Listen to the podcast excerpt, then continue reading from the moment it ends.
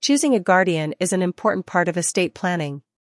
Whether you have minor children, an adult child with special needs, or an aging loved one who needs someone to look after them in case you pass away or become incapacitated, if you don't feel comfortable letting the courts decide for you, there are several things you need to consider before making your choice official. Choosing a guardian.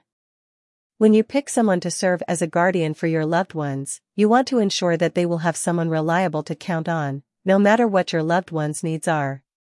You can accomplish this by including a valid will and a designation of guardian form in your estate plan.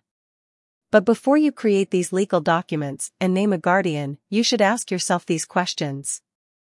10 questions to ask. These questions will help you decide whether your intended guardian is a good choice.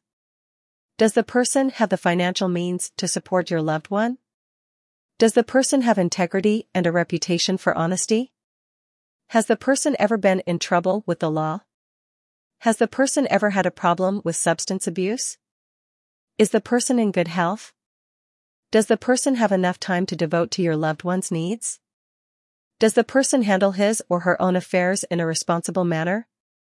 Is the person related to your loved one, and if not, are they close enough to your loved one to know what their wishes would be?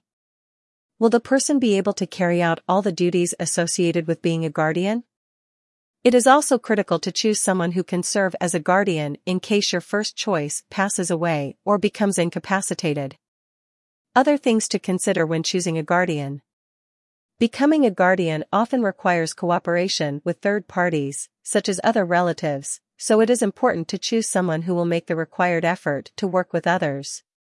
It is also important to consider whether your intended guardian has the education and skills necessary to take care of your loved one's finances and medical needs. Get help choosing a guardian for your loved one. As a guardianship and estate planning attorney, I know what it takes to be a guardian.